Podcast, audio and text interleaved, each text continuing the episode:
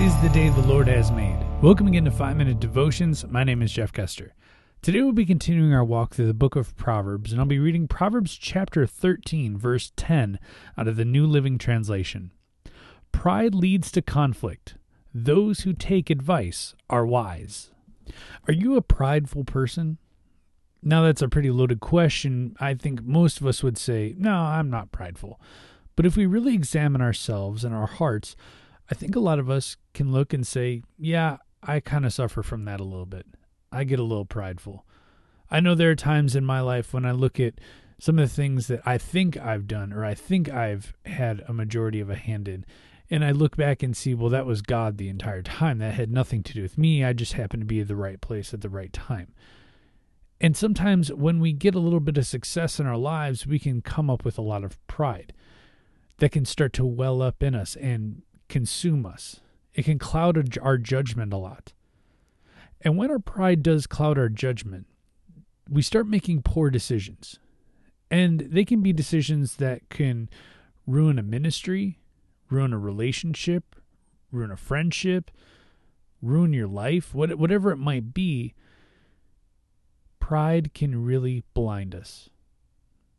It's important for us to have people in our life that can ground us. Now, I've talked about having wise counsel around you. You need somebody in your life that can pull you aside and say, hey, look, you need to cool it. You're being very prideful right now. You need somebody to bring you back down to earth and to keep you focused on what really matters. If we have pride and we're blinded by our own pride and our own selfish ambition, then we can't have God working in us.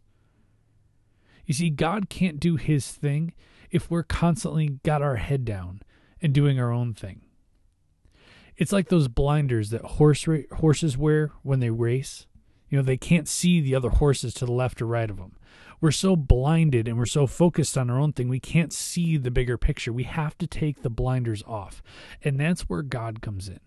We need to ask Him to remove the blinders that we've put on ourselves so that we can look at the bigger picture. We can look at the whole thing and so that we don't become prideful. We don't become so focused on our own selfish ambition.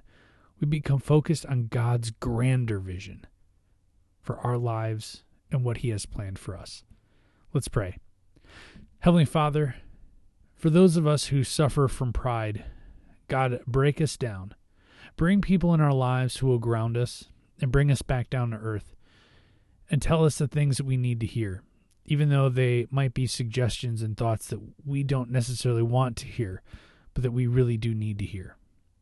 God, if we don't have those people in our lives, bring them to us so that we can be better focused on you in your grander vision for our lives. It's in your name we pray. Amen.